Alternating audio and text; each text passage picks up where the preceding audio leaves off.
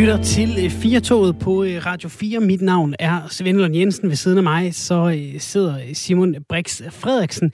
Vi er klar til at sidde her de næste to timer, som i sig selv er usandsynligt lange for mange af os, ligesom de efterfølgende mm. par timer, indtil vi når frem til kl. 21. Vi skal prøve at gøre det så smertefrit som muligt, og vi skal selvfølgelig også forsøge at tage en form for temperatur på den kamp, der ligger og rumsterer for rigtig mange undskyld på forhånd, hvis du er ligeglad med fodbold.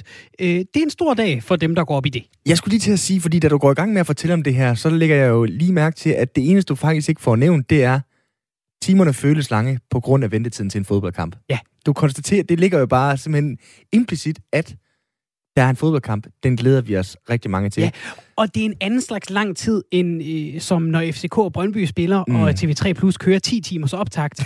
øhm, det er ikke den slags lang tid. Det er den der, uh, spændende. Ja. Øh, der kan ske noget godt lang tid. Lige nøjagtigt. Og der er lige nu 5 timer, 53 minutter og 44 sekunder til, at Danmark de spiller mod Rusland på hjemmebane i parken. Og øh, vi runder selvfølgelig København flere gange i løbet af de næste par timer. Vi har ikke bare en, men hele to rigtig dygtige reportere sendt afsted til København for at mærke EM-stemmen, både blandt danskere, men også blandt russerne.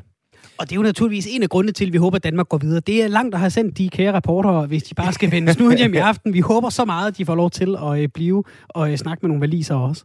Ja, det vil være strålende. Det vil være strålende. Jeg, jeg har kigget lidt på alle de her forskellige scenarier, der skal til, for at Danmark kan gå videre. Ja. Jeg er måske den dårligst egnede journalist i det danske sportspresse til at kigge på den slags scenarier. Der er nogen, der har gjort det meste arbejde for mig.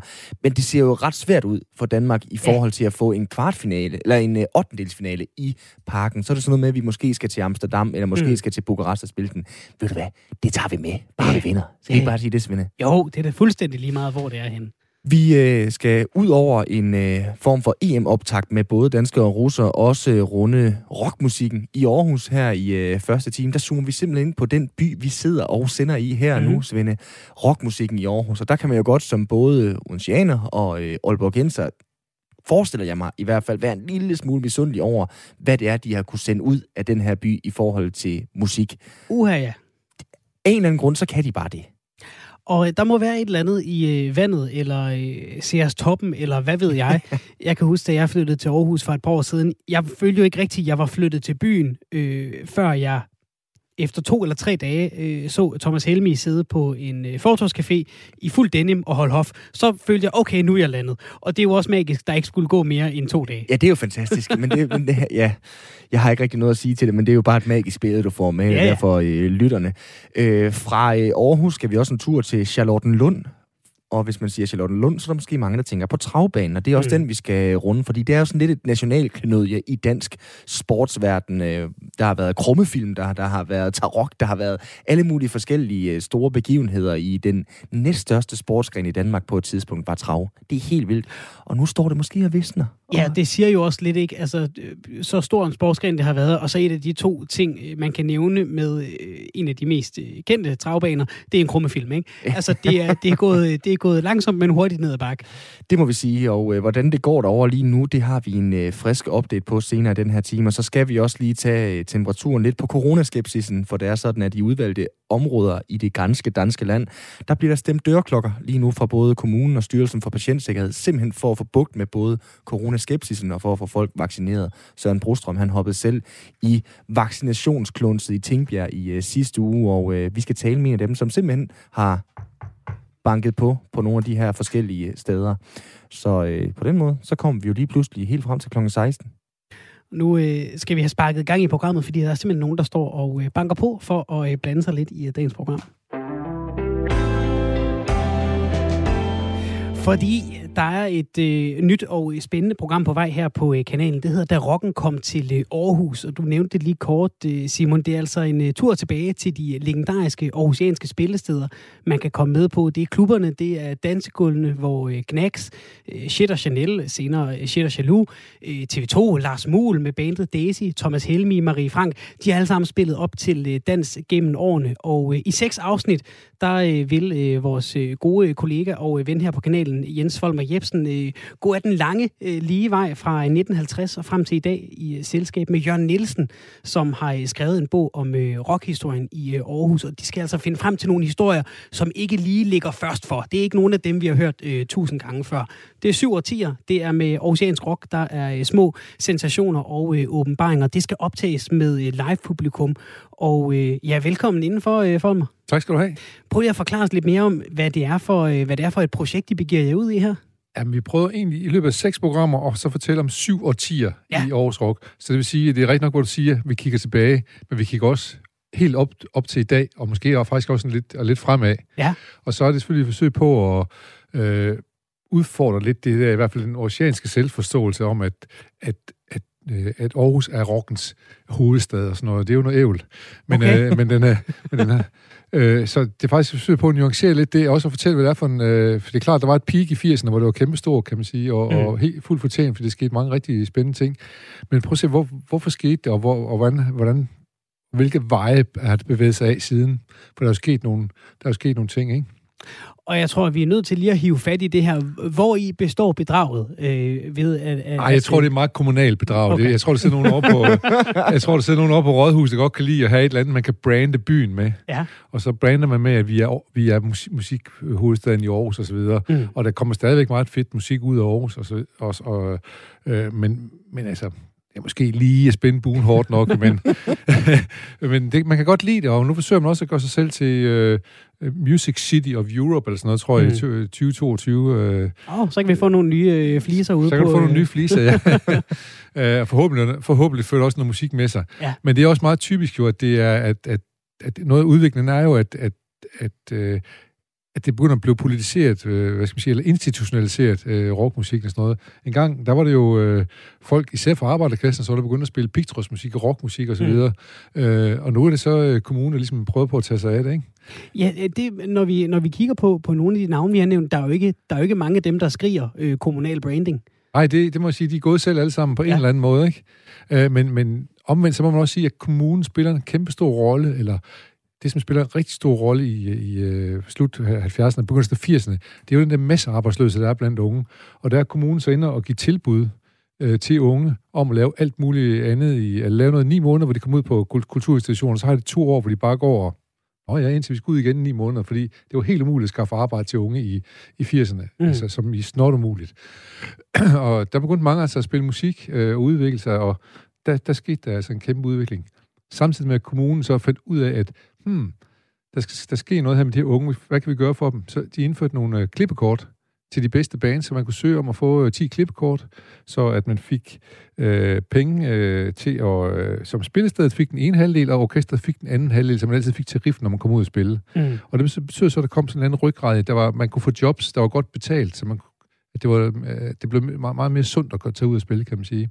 Og det lyder som en, en klassisk øh, eventyrfortælling. Ligger der noget modstand også i, ja, det gør i det, nogle fordi, af de her årtier? Fordi pludselig så, så vil man jo have, pludselig så vil man jo til at styre det endnu mere. Fordi man kan sige, der, der er en god blanding her at, med sådan en klippekort. Der, orkestren skulle selv ud og lave deres job, men så kunne de bruge klip. Øh, og, og lige pludselig så, så begynder kommunen at, at bestemme for meget, ikke? Mm. Så laver man sådan noget kulturhus, Aarhus for eksempel i Aarhus, hvor det så begynder at bare at komme alt for meget papir ind i det. og, og hvis vi kan prøve for mig at prøve at deklarere dig lidt her, øh, fordi det er jo altid fint lige at afsøge, at, at, at den, der begiver sig ud på rejsen, partisk på en eller anden måde. Ja. Har du selv et favoritårti? Øh, nej, det har jeg egentlig ikke, men jeg, det var ny, der var sket en masse ting i 50'erne, som er nye for mig. Ja. For jeg, jeg har selv været, hvad skal man sige, jeg har selv vokset op i Aarhus og har været med siden... Øh, jeg kan huske, jeg tror, jeg blev introduceret til Petros musik for 11 år i 65. Mm. Og siden dengang har jeg jo sådan set hængt på, og også selv spillet rigtig meget. Øh, øh, så 50'erne har været rigtig sjovt for mig at opdage, hvad fanden skete der her. Kan du løfte lidt, så hvad skete der i 50'erne? Jamen, det var rock and roll. Øh, det, altså, måske den overraskelse for nogen, i hvert fald over i kommunen måske, at rock and roll blev ikke opfundet i Aarhus. det, kom, det, det kom til Aarhus. Øh, og det kom til Aarhus øh, øh, via især danseskolerne. Ja. Og det er ret sjovt, at en stor rolle, danseskolen har spillet langt, langt op i, øh, op i 60'erne i hvert fald. Øhm, så så det, fordi rock and roll var en dans, men der var twist og jive og så videre. Og så kom der sådan nogle rock and roll danse, og det, det var jo underholdningsorkester, jazzorkester, der spillede dem, og så de sig lidt tosset. Og, og, og, og sådan tog jakken lidt ned og åbent slips, og så spillede de rock and roll nummer, og folk kunne danse der, og så tog de jakken pænt på igen. Øh, okay.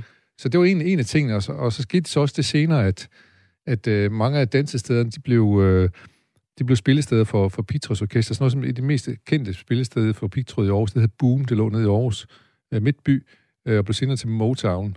Øh, det var Bryggers danseskole, der ejede den. Okay. Så der er rigtig mange sådan øh, danseting. Øh, og Nedergaard Dans, og det vi skal faktisk, øh, var, var dem, der var først foran, de lavede sådan nogle, de unge Aarhus, sådan nogle klubber, hvor man kunne komme ned og, og høre rock and roll og danse, og andre fornuftige ting. Og der kommer øh, fru Nedergaard, som er i danseskolen, hendes søn Kim, som er en fantastisk musiker, kommer og fortæller om, hvordan hans mor kom hjem fra København fra danseskolen, hvor over for kursus i de farlige trin, og hvordan hun Mm. indførte dem i Aarhus, fordi man fandt ud af, at der skulle penge i det her lort her. Okay. Og Kim, han kan spille, han kan spille det musik, der blev spillet dengang også, så det, Ja. det, han kommer op og spiller live der på i morgen, ikke? Ja, det kan være, at vi lige skal, øh, skal prøve at få noget formalia på plads, fordi man kan faktisk komme og, og lytte til øh, liveoptagelsen af det her program. Ja, man kan, man kan gå, gå lige ind, det er gratis, og det er oppe på den, den uh, tidligere journalisthøjskole, som ligger oppe på hjørnet af, det må være Neus Allé og Olof Palmes lige over for, for Danmarks Radio i Aarhus. Letbanen kører lige til. Det er meget nemt. Letbanen kører lige op, så man er velkommen til at, at, at sætte sig ind og, og lytte med, når vi optager. Og der er både selve programmet, der bliver optaget, men der er også en uh, live musik, uh, uh, faktisk alle, alle de tre dage, hvor vi optager. Vi optager to programmer om dagen. Den 22., den 24. og den 29. Det kan man altså øh, finde ud af mere om lige, hvis man lige skal have datoerne helt skarpt, så kan man øh, gå ind og google. Da Rocken kom til Aarhus Radio 4, så ligger der også en, en Facebook-begivenhed, man kan, øh, man kan finde øh, frem til. Øh, for mig, hvem kommer så og spiller musikken? Fordi nu taler vi om, at, at, at rockmusikken kommer ind via danseskolerne. Så. Ja. sætter man øh, måske en plade på, og, og så spiller den der. Hvad med, hvad med bandsene? Hvor, kom, hvor kommer det ind hen? Jamen, det, det vil sige, øh, altså, der kommer ikke nogen øh, store bands og spiller og sådan noget. Det er, det, kan- det er slet ikke plads til det op, kan man så sige. Eller rådet til, råd på radiostationen, fordi det er jo ikke, øh, det er jo ikke billigt sådan noget, men, men øh, øh, både jeg selv, men også min, øh, min medvært Jørgen er jo øh, bassist, der har spillet i rigtig, rigtig mange år i alle mulige bands, og Anders, som laver teknik, spiller i Det Soto og spiller med, spiller med Peter Sommer og Allan Olsen og alle mulige andre.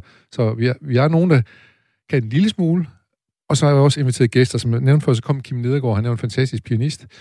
Og så kommer, kommer en sjov historie, som handler om, øh, vi prøver på at finde nogle små historier, og en, en, en af de, de små historier, som viser sig at blive meget, meget stor, det er historien om en bestemt bas, som øh, en fra Gnax en dag køber. Han, får, han, han, han, han, er- der er en, øh, en, en, en, en fyr, som har været bassist i Aarhus, som har spillet Petros musik. Han døde desværre alt for tidligt, og så blev han boet solgt, og så han køber så hans bas og finder ud af, at det er en fantastisk bas. Hvad, hvad kan man bruge den til? Den kan man bruge til at spille reggae med, fordi i reggae, der ligger bassen helt fremme. Så det, og det er Knax's guitarist Per Frost, som køber den her bas. Nå. Og så begynder man at spille reggae i Knax. Og så bliver Knax lige pludselig voldsomt store i Danmark. Med safari og vilde kaniner og den slags numre der. Øh, han kommer med den bas, Nå, og øh, vi, øh, vi har et lille orkester, øh, som spiller øh, blandt andet øh, et af de der reggae-numre der, for eksempel, ikke?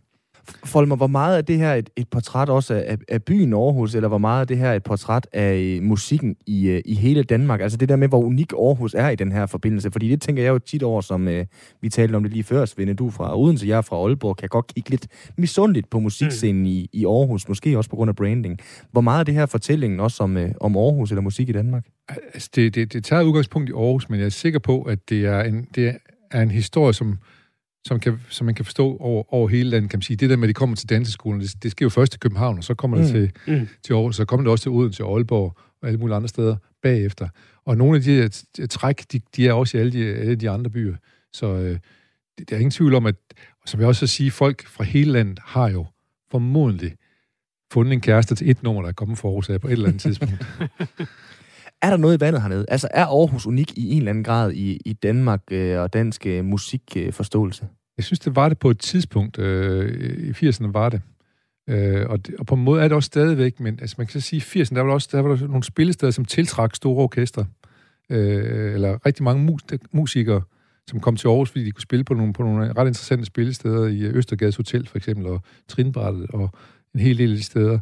Øh, man kan sige, der hvor det sker nu, det er jo på øh, rytmekunst, konservatoriet. Altså, det er også blevet, det er ligesom blevet institutionaliseret. Mm. Men der kommer rigtig mange fede musikere ud af øh, konservatoriet øh, i Aarhus nu. Øh, men nu er, det, nu er det sgu lige meget, hvor du kommer fra. Du kunne lave et verdenshit, om du så bor i en kælder i Belgien, eller du bor i øh, lidt udenfor i Års, eller, sådan, eller uden for Aalborg, eller sådan noget. Ikke? Det, altså, altså, det næste hit, det, det kan komme alle steder fra. Det behøver ikke komme, det er ikke nødvendigvis Aarhus overhovedet ikke. Men når du siger, at I kigger fremad, betyder det så også, at I kigger på, på noget af den seneste, hvad kan man sige, det er så meget pop øh, og, og rapmusik, der måske er kommet fra Aarhus, og kigger på jeg det, gør... som måske har jeg ved ikke, om det har ligget som et å eller en byrde over de øh, nuværende musikere, men der ligger jo et eller andet iboende i Aarhus som musikby. Altså, vi kommer til helt klart til at kigge på det. Vi kan ikke undgå at snakke om 8240. Øh, ude mm. i Brabrand var det der uh, rap, rap akademiet og nogle af de der folk, øh, LOC og Johnson, og hvem der nu kommer ud af det. Og kan vide om ikke... Uh, jeg tror, jeg har en, jeg har en veninde, som jeg, jeg tror, jeg får overtalt til at komme og synge. Skal vi ryge og knæppe? Okay. okay. Godt solgt. det kan man altså øh, selv få lov til at øh, opleve i levende liv, som, øh, som du sagde for mig første gang. Det er altså i morgen, og det er mødetid 11.45, og billetterne er helt gratis. Man kan gå ind på fo.dk, der ligger de inde, og så er det altså bare afsted. Det er den 22., 24. og 29. juni man kan komme med til øh, optagelserne af de her øh, afsnit, øh, der skal laves, der hedder Da Rocken kom til Aarhus. Tusind tak for at komme forbi. Jamen, tak fordi jeg må fortælle om det. Jeg synes, det er spændende altid at fortælle om det, så det er godt. vi er også det er meget begejstrede for mig. Vi glæder os til at lytte med. Tusind tak ja, for det. Ha' en god dag. I lige måde. Svende, der er 5 timer, 38 minutter og 54 sekunder til, at Danmark spiller mod Rusland nu. Tiden flyver afsted. Ja, det gør den jo. Ja, ikke rigtigt, vel? synes du det? Jo, det synes jeg da. Ja, jeg synes godt nok ikke, der er lang tid til. Det må jeg godt nok indrømme. Jeg er mest glad for, at jeg skal se den i toget. Ja. Har, du, har du styr over øh, aftenens arrangement? Nej, altså den, den, den kommer jo så sent, at jeg håber, begge børn sover, og det er, jo, det er jo, hvis de ikke gør det, så begynder jeg at blive panisk, ikke? Ja, okay. Ja. Hvor stor er chancen for det? Der er ikke noget sådan lige med en enkelt lille sovepille ned i saftvandet til aftensmaden, og noget som helst for lige at være sikker? Nej, nej, jeg vil sige, at risikoen for, at det ikke går, som jeg forestiller mig, den er forholdsvis stor. Okay. Svende, vi skal fra øh, Danmarks nationalsport til noget, der i hvert fald var tæt på at være det på et tidspunkt. Vi skal en tur til Charlottenlund mm-hmm. Travbane, fordi at øh, bestyrelsen i Charlottenlund Travbane, de har stemt for at beholde travbanen i Charlottenlund, men at sælge noget af området til anden brug. Og det her, det var noget, der engang var den anden største publikumsport i Danmark. De her billeder af folk i deres stiveste pust, der står og vifter mm. med en eller anden form for tarif, øh, fordi de lige har været oppe og spille på øh, en af de her fantastiske heste. Og som vi snakker om, det har både været centrum for en krummefilm, der har været Tarok, som vel nærmest var eje her i Danmark på et og tidspunkt. Vi går stadig ned på, øh, når vi er i Tivoli, går vi stadig lige hen og, på, og, og snuser til det med, med galopbanespillet, ikke? Ja, lige nøjagtigt. Og øh, som sagt, anden største publikumsport i Danmark men det var en gang. Lige nu, der mangler de tilskuere, de mangler trænere, de mangler folk, der rider, de mangler folk, der også investerer i hestene. Det lyder jo ikke uh, umiddelbart særlig positivt for noget, som altså uh, har været lidt et nationalt klenodie. Velkommen til dig, øh, Christian Sørensen. Tak for. Du er administrerende direktør for Charlottenlund uh, Travbane, som det handler om uh, lige i den her sammenhæng. Du har ikke arbejdet særlig længe hos Charlottenlund Travbane. Får du ikke sved på panden af alle de udfordringer, du står med? Og man kan jo godt sige, at de, de håber sig op på den måde, I har øh, I liner den op der. Jeg vil godt lige lave en korrektion til at starte med, at det jo ikke er bestyrelsen i det danske tagselskab, der har besluttet det her. Det er jo selskabets medlemmer, øh, der har besluttet det her på generalforsamlingen. Okay, så det har været til afstemning på generalforsamlingen, hvad der skulle øh, gøres, ja. eller hvad? Det var det onsdag aften, ja, mm. hvor der blev afholdt generalforsamling i det danske tagselskab, som har cirka 200 medlemmer, og det var 100 og par 20, der dukkede op og havde gjort sin stemme der. Men for dem, der betyder Charlottenlund Travbanen jo også en hel del, både nu og, og, og tidligere. Jeg går ikke ud fra, at øh, stemningen var sådan øh, på kogepunktet positiv, når man skal stemme om sådan noget her. Hvordan, hvordan var det der i onsdags? Det var en, øh, en interessant aften, øh, og det var klart, at selvfølgelig var, var stemningen øh, de, på kogepunktet måske øh, det hårdt sagt, det var ikke så voldsomt, som det formentlig kommer til at gå til i aften inde i parken, men, øh, men der var mange følelser på spil, øh, fordi der var mange mennesker, der har investeret rigtig meget, øh, både tid og, og økonomi og hjerteblod i, øh, i banen herude, øh, og derfor var det en stor beslutning selvfølgelig for mange, hvorvidt at de her 130 års historie skulle, øh, skulle flyttes et andet sted hen, eller, eller man skulle forsøge at give den en skal mere. Øh, så, så ja, der var en, øh, en sund, øh, passioneret debat, vil jeg sige, Øhm, og det her blev så øh, udfaldet af det som sagt, så har du altså ikke arbejdet så længe på øh, Charlottenlund Travbane som administrerende direktør, øh, Christian. Altså, men alligevel taler du også om de her følelser. Hvad er det, du kan mærke for nogle følelser, der er på spil her? 130 års historie nævner du også. Ja, men det er jo folk, der har øh, der i generationer tilbage kan huske, at de har været øh, og kommet her, fra de var helt små. Øh, nogen som øh, hestejer, nogen som søn af ja, enten hestejere eller søn af træner eller så videre. Og, øh, og, og, og det er jo lidt som at, at, at flytte deres, deres sige, barndomshjem, var jeg lige vil sige, for nogle af dem. Øh, og og det, det bringer selvfølgelig noget i spil. Omvendt så har du også nogen, som jo øh, synes, at det er har været løsningen, øh, at man, at man flyttede ud simpelthen for at skabe nogle bedre rammer øh, for hestesporten. Og det er jo lidt ligesom, hvilken lejr man står i, og om man tror på det ene eller det andet. Øh, og, og det er jo oftest øh, en følelsesmæssig betragtning. Øh, for nogle er det også en økonomisk betragtning, men, øh, men det er jo svært at overbevise den ene part om den anden, øh, fordi det er jo lidt, øh, enten bliver vi, eller så går vi. Så der er ikke mm. rigtig nogen, øh, nogen midtervej, kan man sige. Som sagt, altså, en gang var trav den anden største tilskuersport i øh, Danmark. Hvad er det, der er sket over de sidste mange år efterhånden, Christian? Jamen, jeg tror, at der er sket mange ting. Jeg tror, at det, som, som hvis vi lige sådan, så er det, hvorfor at travbanen var kæmpe stor dengang, det var fordi, hvis man, man går tilbage til 50'erne og 70'erne, og altså, antallet af tilbud, af fritidstilbud og fritidsaktiviteter var jo meget, meget begrænset i forhold til, øh, hvad det var, øh, hvad det er i dag. Øh, der var også øh, dine spilmuligheder, hvis du går tilbage, var jo, at du kunne aflevere en tipskupon om, øh, om onsdagen, og som så blev sendt ind til om lørdagen, at du kunne spille på klasselotteriet, eller du kunne gå, på, på vedløbsbanen og spille. Så, øh, så der var jo, øh, det handler jo om, at, at tilbudene er vokset i og rundt omkring, kan man sige.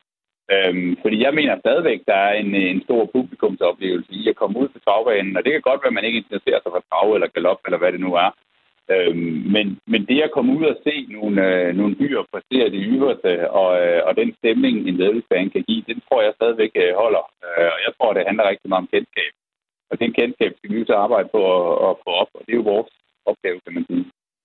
Jamen med alle de udfordringer, du også ligesom får ridset op her, trods alt bevarer optimismen, altså hvorfor er det, I ikke vil erkende, at uh, tiden den bare er løbet fra uh, trav og travbaner, og I må finde et eller andet andet og uh, øh, trække publikum til med?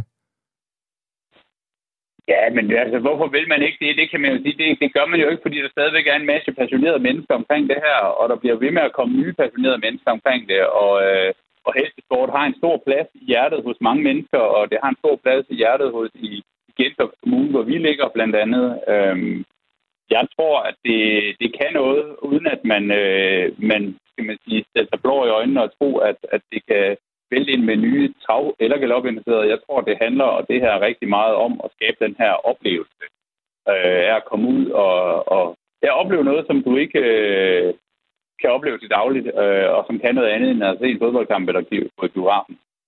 I har så lige stemt for at rykke øh, travbanen. Hvad kommer det til at betyde for fremtiden?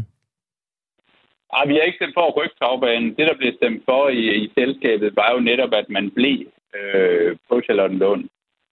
Det, der kommer til at ske nu, kan man sige, det er jo, øh, på den helt korte bane kommer der ikke til at ske så meget, fordi at øh, der ligger en, øh, noget lokalplansarbejde, der skal foregå nu her, hvor man skal i samarbejde med kommunen se, hvad der kan lade sig gøre.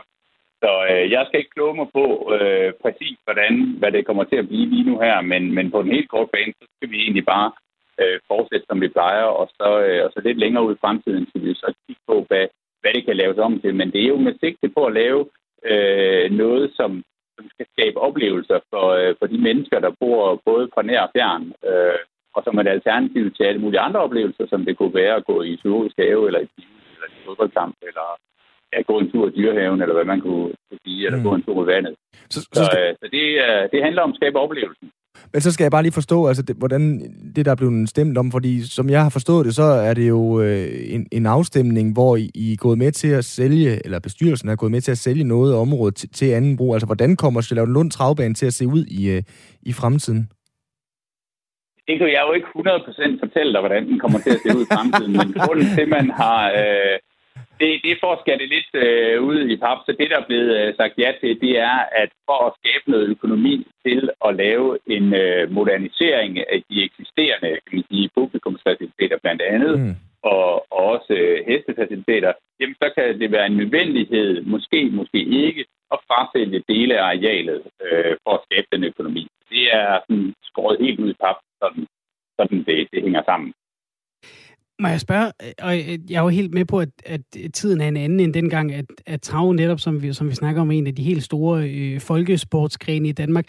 Er der noget træls i det der med at skulle øh, gå fra og øh, hvad kan man sige, fokusere på sporten, og så gå over til at sige, nu skal vi være en oplevelse for måske en, en yngre generation, som skal komme og have nogle øh, sjove billeder til deres øh, Instagram, altså fordi man jo netop engang var øh, det der fodbold, som folk gik til øh, på samme måde. Ikke?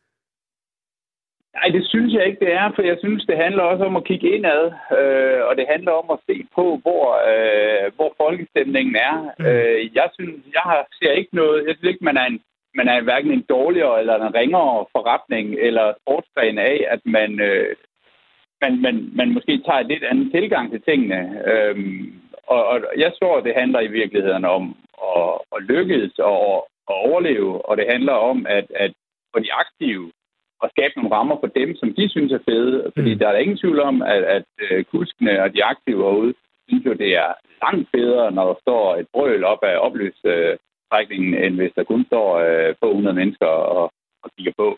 Så jeg tror egentlig, at, at, at den øh, tilgang, vi tager til det her, sagtens kan, kan gå hånd i hånd med både øh, det sportslige og, øh, og oplevelsen i det. Så det er jeg ikke så bekymret for. Og i, jeg synes jo, at ligegyldigt om man er i fodbold, eller i håndbold, eller i Tivoli, eller, eller herude, jamen, så er vi alle sammen en del af oplevelsesøkonomien. Og, og vi er der for at give folk øh, noget, noget kritisunderholdning og noget spænding og noget sjov. Og det synes jeg i allerhøjeste grad, vi kommer til at leve op til. I står, Christian, til også at miste støtten fra danske spil i 2023. Hvilke udfordringer giver det oven i hatten? Ja, men det giver selvfølgelig nogle udfordringer. Nu skal vi også lige øh, præcisere, at øh, den støtte, den er jo ikke, øh, bliver jo ikke lukket fra, fra den ene dag til den anden. Det er jo en udfasning over nogle år.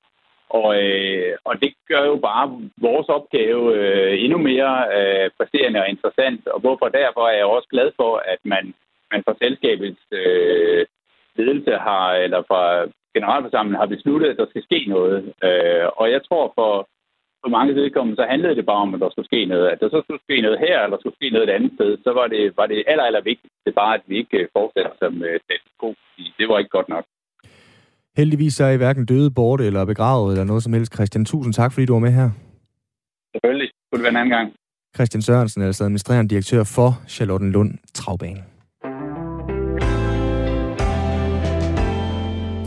Banke, banke på. Hvem der? Det er anden gang, jeg laver sådan en banke på-reference øh, på en eller anden måde, øh, Svend. Jamen, de er ret gode. De er måske ved at være brugt nu, men øh, i den her sammenhæng, så kunne det godt være øh, nogen fra øh, kommunen eller Styrelsen for Patientsikkerhed, som stemmer dørklokker i øjeblikket i udvalgte sovne og områder, hvor der er lidt mere en almindelig skepsis og udfordringer med at få folk coronavaccineret.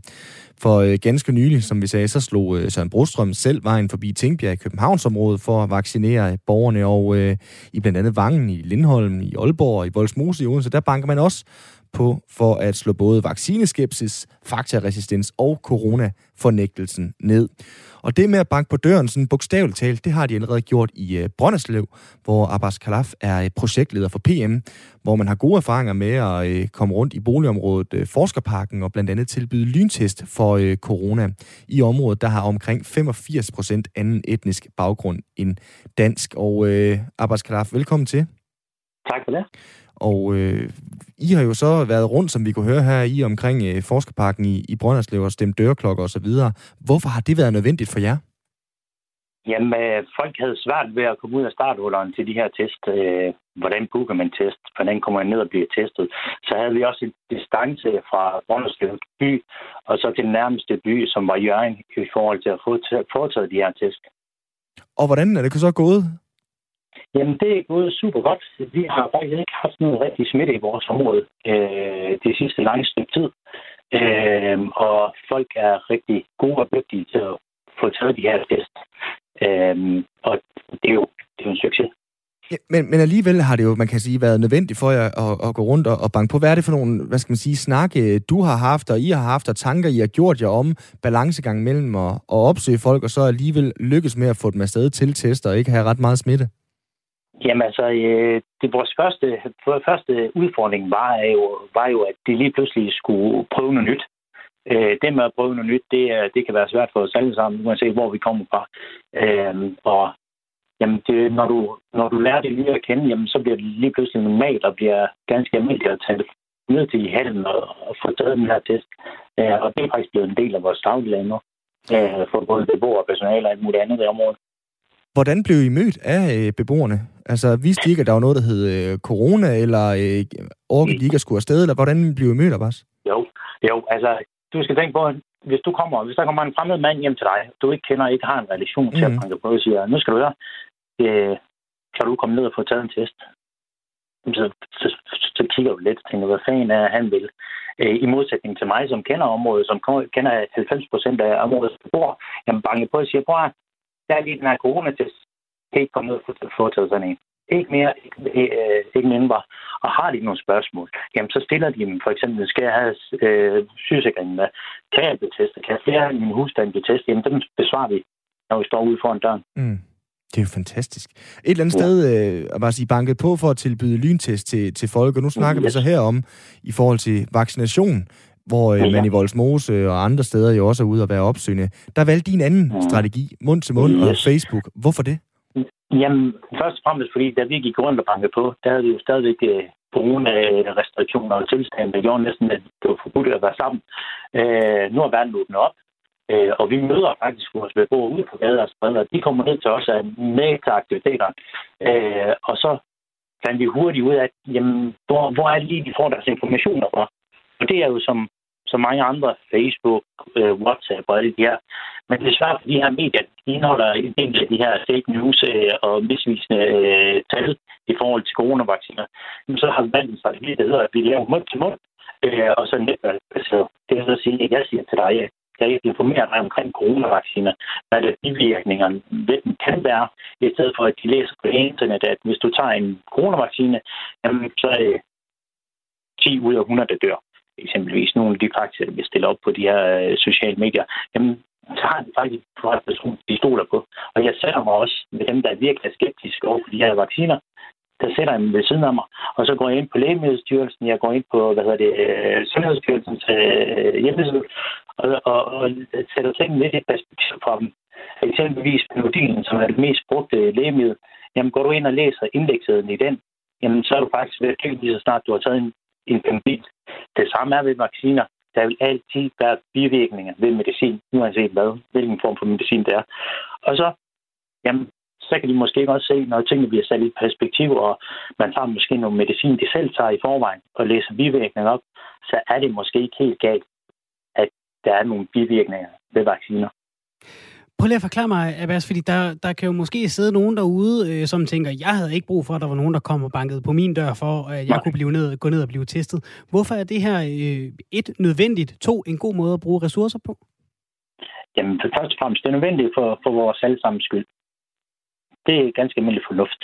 Altså, jo flere, der deltager i forhold til forebyggelse og overholde de restriktioner, jamen, desto mere gavn får vi andre også af det. Mm. Øh, og så nummer to, jamen, vi, vi er opdraget øh, her i Danmark, også der opvokset i Danmark og gået i dansk skole og ting der, der er vi blevet opdraget til at være skeptiske. Vi er kritiske øh, over for nogle ting, så vi kan godt måske øh, sortere øh, i informationer, vi får, øh, og så måske ikke tro i den information, hvor øh, nye, nogle af de nye tilkommende folk, altså på mine forældres alder, jamen de ser jo fjernsyn, arabiske kanaler og arabiske medier, og får måske noget misinformation derfra, og har svært ved at skille med, jamen, hvad, hvad, hvad er fakta, og hvad er fiktion i det her. Men et eller andet sted, der er jo også udfordringer, som du også selv er inde på med, med vaccinen mm. i forhold til, til bivirkninger. Hvordan har I, har I skulle takle det, Abbas? Jamen altså, vi, vi har jo talt om vacciner. Jeg står heldigvis i en situation, jeg har fået en vaccine, og, og, og som jeg siger på arabisk, jeg har ikke fået en ekstra fod øh, altså, men, men det er jo humoren, man skal gribe det an på. Altså, man, øh, vi, vi gør det meget ned ved os. Jamen, der er jo lige de her vacciner. Så, jamen, jamen, altså, jeg havde en mor, der var nede, der var spurgt til knægten, og jeg siger en sjov øh, jargon, at jeg havde faktisk håbet på, at han havde fået AstraZeneca.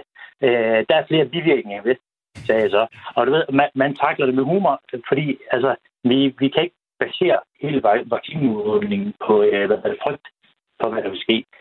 Vi skal fortælle folk, hvad er mulighederne, når du har fået vaccinen. Når du har fået vaccinen, kan du komme tilbage til den gamle, det, det gamle liv, vi har haft. Men Abbas, du ved jo også, at der vil være øh, visse politikere jo nok i det her land, der vil hæve, at, at, at når det her er nødvendigt, når den her slags arbejde med at være opsøgende er nødvendigt, så har vi at gøre med et eller andet form for parallelt samfund. Hvilke ja. tanker gør du der om det? Jeg synes, øh, hele den her idé med at, at drage konklusioner i forhold til parallelt samfund, det kan vi altså gøre, når øh, pandemien den er over. Mm. Når vi alle sammen står på den anden side, jamen, så kan vi øh, gå, gå ud og lave en evaluering. Hvad har virket? Hvad har ikke virket? Hvad har vi gjort forkert? Hvad har vi ikke gjort forkert? Men her og nu, når vi står i en pandemi, hvor, hvor det har faktisk ja, de har, de har gået på liv og død i forhold til de ældre, jamen, så synes jeg, at man skal gøre alt, hvad man kan. Mm. Og så har du ikke noget imod at banke på døre eller noget som helst? Jeg går gerne 20 km ekstra på arbejde, hvis jeg kan forebygge, forebygge et dødsfald. Øh, fordi det er, det er ikke kun mit ansvar, det er faktisk alle borgere i Danmarks ansvar at deltage i forhold til forebyggelse og alle de her ting mod corona. Fordi corona er ligeglad, om du er araber øh, eller dansker, det er kristen eller muslim. Den rammer alle. Abbas, tusind tak, fordi du var med her. Det var så lidt. Og tak for arbejdet, i øvrigt. Jo, tak. Abbas Kalaf taler vi altså med her, projektleder i øh, PM i øh, Brønderslev, hvor de altså har været rundt og bank på øh, i første omgang jo for at få folk til at blive testet med corona. Her for nylig har Sundhedsstyrelsen bedt alle kommuner om at vurdere, om der er sovne i lige præcis deres kommune, som handler bagud i forhold til tidsbestilling til øh, vaccination med øh, covid-19. Det er blandt andet det arbejde, der så nu er i gang i Lindholm i Aalborg, som vi nævnte i starten, i Voldsmose i øh, Odense, og øh, som også førte til, at Søren Brostrøm var forbi Tingbjerg og vaccinere. Banke, banke på. Og hvem der? Det er ikke. Det er ikke. Du sige, det er ikke hvem. Det er ikke hvem. der er ikke så mange bivirkninger ved Pfizer-vaccinen, ah. så du kan bare få den.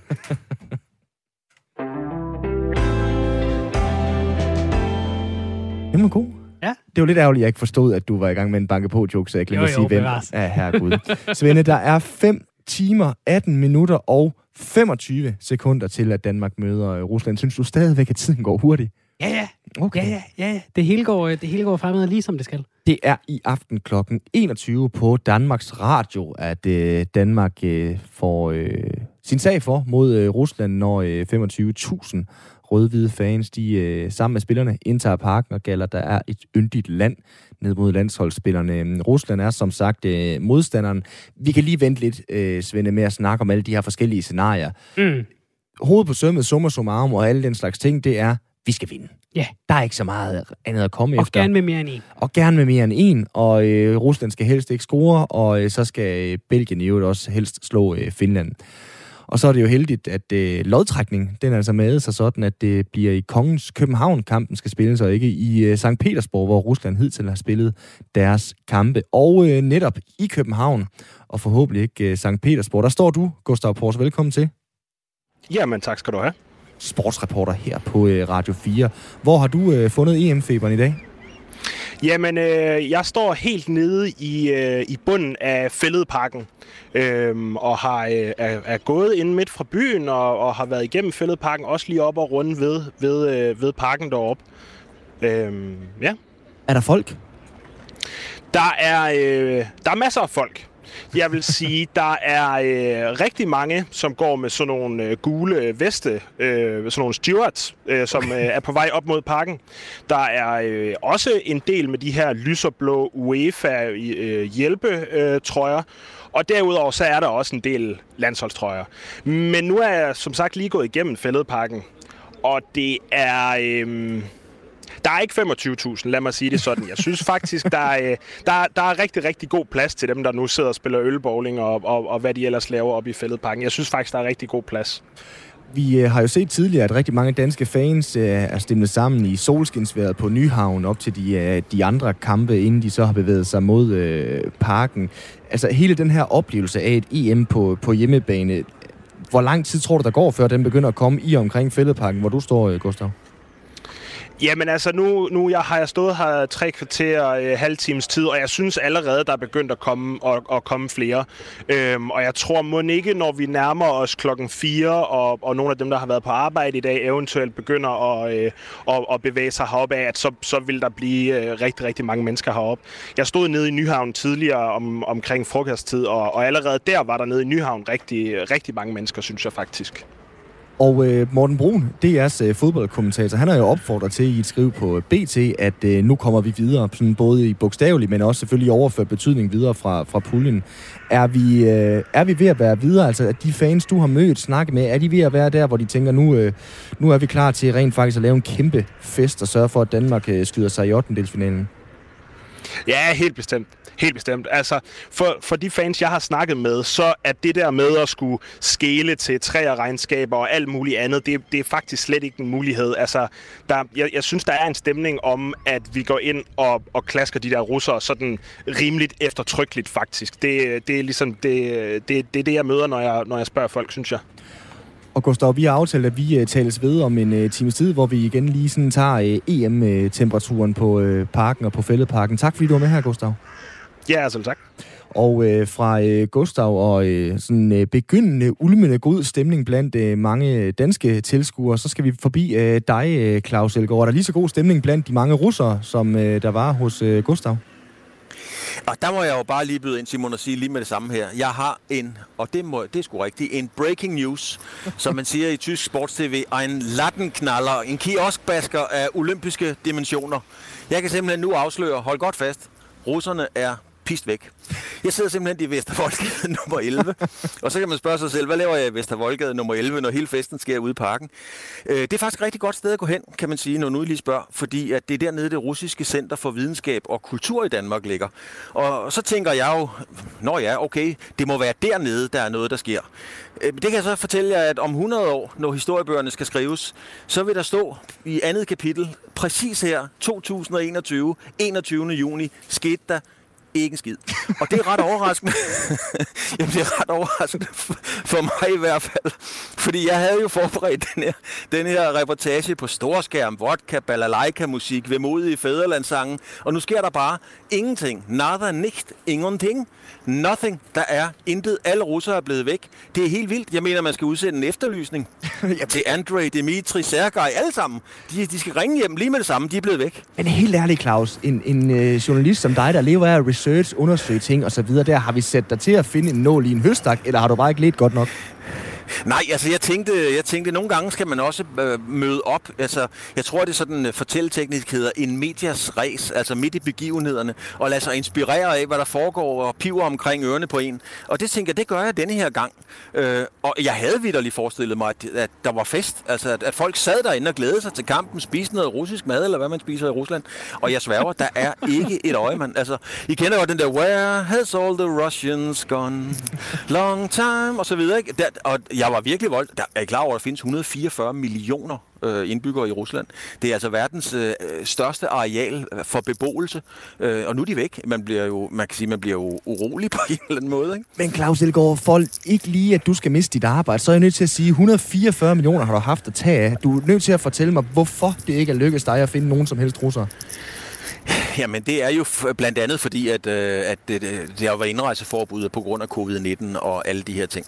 Øh, så, så, så derfor har det været meget svært at komme ind, men, men et eller andet sted i, i min øh, afmagt, der troede jeg jo også, at der sådan var et kontingent af russere øh, i Danmark, som, som så ville samles. Nogen kom måske helt over fra Jørgen, eller nogen kom fra Bogens, og så var der alle dem i København. Man ved det jo ikke. Men det, det, det, det, er det er jo pudsigt, fordi altså rent faktisk så øh, er der en, en, en mand, der hedder Ole Sohn, en rigtig pæn mand. Han har skrevet sådan et billede billedværk, der hedder De drog mod øst. Det, handler om, øh, det er en bog, der handler om, om danskernes udvandring til Rusland og Sibirien i, i, frem til 1919. Ole Christian Lipson, for dem, der ikke ved det, kan jeg fortælle, at han var formand for Centralkomiteen i Danmarks Kommunistiske Parti. Øhm, og nu er det lige omvendt. Altså, alle russerne er gået, og øh, man er faktisk i tvivl om, hvornår de sidst blev set, hvis jeg skal være helt ærlig. Jamen, det kan da være, det er det, du skal gøre. Du skal lave en, øh, simpelthen en bog, der hedder De dragede mod vest, om, øh, om russerne. Det vil da være en smuk øh, titel. Ja, men altså, jeg talte med, øh, jeg talte med, med, jeg ringede faktisk til den russiske ambassade for lige at høre, altså, fordi det undrer mig rent faktisk, altså helt seriøst, så, så bliver jeg meget overrasket over det. Så jeg fik fat i, uh, i Sergej i den russiske ambassade, Kowalski, det hedder han faktisk, uh, og han fortæller, at uh, der, er, der er en gruppe på cirka 20 mand fra den russiske ambassade, der skal i parken i aften. Okay. Og så spørger jeg ham, hvor mange russere tror du, der kommer alt i alt? Og citat, han fortalte mig, han arbejder derinde. Han siger, hvis der kommer mere end 50 russere i aften, så tror jeg, jeg bliver overrasket. Altså det sagde han. Så, øh, så, så det er jo ikke voldsomt mange russere, som, øh, som dukker op til den kamp. Det var i hvert fald hans vurdering af det, og han må jo trods alt vide noget om det. Og Claus, I lyder til at have haft en, fin connection, dig og Sergej. Hvordan var humøret? Fordi øh, de har været ude, russerne, og sige, øh, de har brokket sig over netop de her indrejserestriktioner, og sagt, der eksisterer russofobi i det officielle København. Øh, Josef Poulsen har været ude og sige, vi, vi skal jo vinde den her kamp, og, der er et russisk sportsblad, der har sagt, drenge, straf dem for deres lange tunge, har de skrevet til, til deres eget hold. Altså, der virker til at være lidt ondt blod. Det var der ikke mellem dig og Sergej? Jo, jeg spurgte jo lige præcis ind til det der, hvis jeg skal være helt ærlig. Øh, nej, nej, nej, han var super sød og meget øh, politisk korrekt, men han var også meget, meget høflig. Altså, han sagde omkring, lad os tage en ting ad gangen. Jo, russerne er, er skuffede, vrede øh, over, at, øh, at de ikke får lov til at rejse ind. Som man også meget rigtigt siger, altså, der er jo for fanden, undskyld, der er jo for pokker en, en, en pandemi, og den kan man ikke rigtig stille noget op ved. De synes godt, man kunne grædebøje reglerne lidt. Der er en presse derovre, som, som svarer til nogle dele af den danske presse. Jeg skal ikke nævne navne, men som har været med til at piske en, øh, en stemning i vejret om det. Men som han siger, at, at den brede russiske befolkning som jo så var der på det tidspunkt, øh, de, de, de har forståelse for det. Omkring Josef Poulsen, øh, der er det også de samme aviser, som har slået det op til en historie. Altså, det, det, det russiske fodboldfans gør ikke så meget ud af det. Altså, Josef Poulsen var jo helt præcist ude at sige, at hvis man ikke kan slå Rusland, så har man heller ikke noget at gøre ved en EM-slutrunde. Og, og det er jo ikke skide klogt sagt af Josef Poulsen. Det er jo et fuldstændig rigtigt, men, men, men det er måske lidt fjollet sagt, når man, når man nu skal stå nede i spillertunnelen med dem. Så, så det kunne man godt have sagt det smartere. Men, men øh, der har ikke været den dramatik. Den er sådan designet dramatikken omkring de her ting. Claus Elgaard, der er 5 timer, 9 minutter og 6 sekunder til, at Danmark de øh, møder Rusland, og øh, der er i hvert fald 11 russere, du kan finde inde i parken, men hvad skal du lave for at finde øh, andre russere indtil da? Jamen, jeg ved det simpelthen ikke, fordi at, øh, jeg, jeg, jeg sad faktisk lige inden jeg gik på og kiggede på min, øh, på min telefonliste, øh, hvor jeg har skrevet numre ned, og jeg sværger. Jeg har 21 telefonnumre, som jeg har haft ringet til russiske foreninger. En super sød øh, Marie-Louise Kold i, i Roskilde ringede jeg også til, fordi hun stod inde på en liste over den her landsforening osv. Øh, og der har virkelig været folk, der har sat rigtig meget i gang. Jeg var også forbi, øh, jeg tror det var Nyborg, øh, øh, hvad hedder han, Uffe Hvidkær, som gav mig numrene osv. Jeg har i den grad ringet rundt, og de er her bare ikke. Altså, det er ikke engang for at lave sjov og ligesom sige, okay, nu laver vi en sjov anderledes reportage, der måske ikke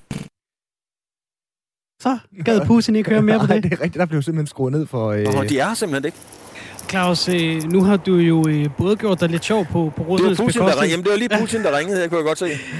Prøv at høre, du har jo gjort dig en lille smule morsom på, at de ikke er der. Du har gentaget ja. Josef Poulsens kritik. Vil du ikke love mig, Claus, at fra nu af og ind til kampen, hvis du kommer forbi et eller andet sted og ser en god kop te og siger, hm, jeg er tørstig, så lader du være med at drikke den. Kan vi ikke aftale det? Det tager jeg som et nej. Det er fuldstændig. Det er så klar aftale, som man overhovedet kan lave. det er godt. Claus, vi tager os ved lidt, uh, lidt senere. det, er, det, det er en klar deal. Claus Elgaard, altså øh, manden på stedet for øh, Radio 4 lige nu. Simon, øh, det er jo... Øh, det, det tegner jo godt for hjemmebanefordelen. Skal vi sige det sådan? Ja, det gør det. Det, det må vi sige. Altså, der er rimelig god chance for, at øh, de der 50 russer, jeg skal sgu ikke øh, kunne sige, hvor, øh, hvor mm. højt de øh, synger, øh, men, men at at der er den land kommer til at gælde relativt højt i forhold til den russiske nationalmelodi. Nu er øh, landskamp jo en... Det er en stor ting her omkring. Ja. Det er en nationalsport på en måde, det der mm. med at se Danmark spille i fjernsynet. Og jeg kan rigtig godt lide det danske landshold. Ja. En gang imellem, så har vi haft nogle ikke så gode landshold. Ja. Og så bliver det lidt moderne at være anti-landsholdet, ikke? Mm-hmm. Vi klarer den ikke. Og jeg vil da sige, når man sidder og kigger på øh, stillingen i vores gruppe, og ser, at der står et rundt 0 ud for point hos Danmark, og vi er nede i at regne, hvor mange mål må øh, Wales eller Sverige eller et eller andet andet hold score, øh, for at vi kan gå videre og ikke gå videre. Det er lidt træls, vil jeg sige. Det er rigtig, rigtig træls. Og vi nævnte før, hvad er det, der skal til, for at vi kan gå videre? Vi skal i hvert fald vinde. Så ja. meget ved. Vi skal også gerne vinde med mere end en. Fordi ellers så ser det sort ud, så er det sådan noget med, så er vi lige med øh, Finland, og der er jo simpelthen også blevet regnet i, må vi få nogle gule kort? Ej, helst ikke, fordi så ryger vi under ja. Finland i fair play. Altså, det, vi er helt ude på, på med de yderste af neglene, ikke? Nu sad jeg bare lige og kiggede på det. Jeg er ikke så stor sportskyndig, som du er. Du er lidt mere et, et, et leksikon, end jeg er. Vi skal vinde med mere end en. Hvornår har vi sidst gjort det til et EM, Simon? Øh, hvornår har vi sidst gjort det? Det har vi vel... Øh det har vi vel nærmest ikke gjort før tilbage i 84, vel? Nej, det er ikke rigtigt. Vi vandt øh, med 2-0 i 2004 Over i. Bulgarien. Over Det er ri- Bulgarien. det er rigtigt. Jon Dahl Jesper- Thomasson og Jesper Grønkær Jesper scorer. Grønkær fløj ind, efter hans mor var død. Det er rigtigt, ja. Undskyld. Bare for at sige, det er 17 år siden, vi gjorde det sidst. Ja. Det er 17 år siden, vi gjorde det sidst. Ja, det er godt nok Det er mig væk nogle år. Men øh, Og, og, og det skal ikke lyde utaknemmeligt, fordi øh, jeg så øh, også, øh, ligesom så mange andre kampe mod Belgien forleden, det er en af de bedste landskampe, jeg nogensinde har set. Mm. Øh, jeg blev øh, så rørt, og, øh, og, og var simpelthen bare så glad på de drenges vejen, fordi de spillede et brav en kamp, og jeg, jeg har øh, al håb og forventning om, forventning om, at øh, de gør det igen i aften, og forhåbentlig så flasker det sig. Ja. Jeg kan bare mærke, åh, jeg gad godt, det flaskede sig. Det vil være virkelig, virkelig fedt. Også fordi så kunne begejstringen ligesom for alvor tage over. Ja. Altså, det, så har vi virkelig den der kamp, 8. virkelig at se frem til. Nu kommer der en eller anden kamp, knockout, knald og fald. Der er rent faktisk noget øh, på spil og så videre. Det her, det er ikke alle mulige skæve regnestykker, vi skal sætte vores lid til. Jeg kan lige sige, Svende, det er rigtigt. Vi skal helst vinde med mere end en. Men hvis Danmark vinder 1-0 over Rusland, så vil vi få andenpladsen, hvis Finland taber tilsvarende 1-0 til Belgien. Der er jo så også den chance, Okay. at Belgien, de klasker Finland. 1-0, 2-0, 3-0 osv. Mm. Jo flere mål Belgien scorer, og jo færre Finland scorer, jo bedre er det for Danmark. Så kan mm. vi nøjes med det her ene øh, point. Vinder Danmark 1-0, mens Belgien, de slår Finland 2-1, så er det helt lige mellem Finland. Mm. og Danmark, og så vil det være fair play-reglen, som skal i brug, og der vil øh, andenpladsen gå til det hold, som altså har fået færrest strafpoint i form af gule og røde kort. Og hvis vi ryger til øh, landet med de tusind søer og knive på Fairplay, Ja. så står verden ikke længere. Det gør den virkelig ikke. Altså, jeg kan huske, da jeg spillede de her øh, famøse øh, cup-turneringer rundt omkring i Danmark, så er der den store danske turnering, Vildbjerg Cup. Ja. Kæmpe sted der. altså, virkelig, virkelig stor turnering. Der var der jo, hvis kampe endte uafgjort, en regel om, at hold med flest hjørnespark går videre der. Det havde været lidt federe der, for Danmark, de havde sprøjt med mange hjørnespark mod ja. Finland. Men det her med, med strafpoint, der, den er jeg godt nok øh, den er lidt presset over. Og det er jo også derfor, det her med målforskel og så videre, da Danmark hævde Kasper Schmeichel med frem mod Belgien, Mm. Med risiko for, at der blev scoret den anden ende, hvilket der egentlig var ret tæt på, Ja, indtil forholdsvis at, øh, den blev blokeret på frit mål. Så havde det altså efterladt Danmark med en noget af en hurdle at skulle mm. øh, Mm. over, som øh, Claus Elgaard også fik sagt i øh, fredags, da han var med her i øh, firtoget. Det viser også bare noget om, hvor meget at øh, Kasper Julemand, han øh, tør gamble, hvor meget han gik efter sejren og pointen og så videre der. Det er dejligt jo. Det kan vi jo godt lide at Det se. kan vi rigtig godt lide. Vi havde ikke kunne lide at se det, hvis Belgien havde scoret. Nej, nej, altså, nej, det, nu, vi synes, det det er dejligt nu, fordi den blev øh, blokeret. Der, der er jo også det her tre regnskab, Svende. Der Det er, har jeg simpelthen opgivet at forstå. det er også grotesk, fordi der er simpelthen så stor chance for at gå videre, og så alligevel ikke. Altså, der er jo seks grupper.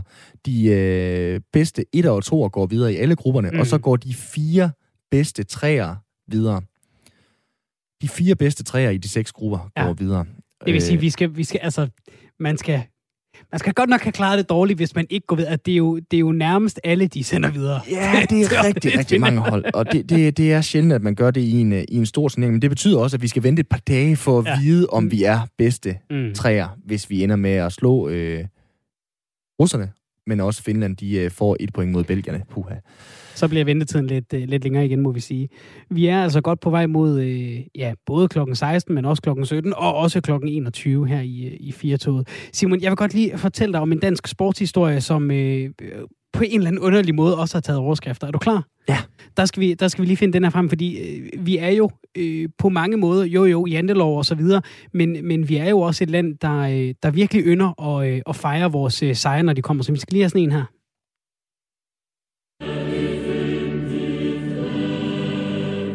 Fordi øh, Kevin Magnussen, han kører jo øh, racersport over i øh, USA.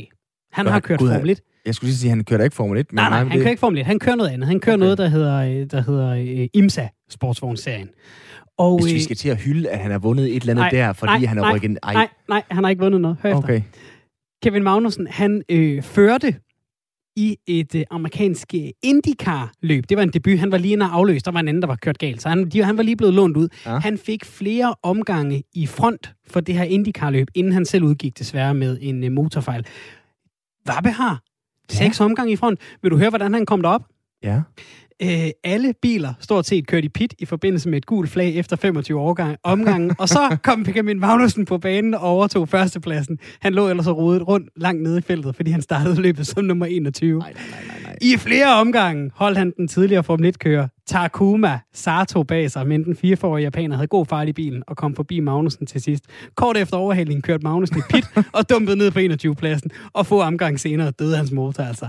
Altså, hvad, hvad, hvad giver du mig? Ah, men at de ikke kunne bruge ham i Formel 1, det forstår jeg ikke. Han førte lige et par omgange, Ja, fordi alle de andre var, var kørt i pit på gult flag. Det er mageløst. Jeg ved, om en kommentator har siddet og skulle have en udtalt begejstring, meget, meget verbalt i uh, Klokken radioen. tre om natten. Ja. Gud, hvor kører det godt for Kevin Magnussen her nu. Det ser rigtig, rigtig, rigtig godt ud.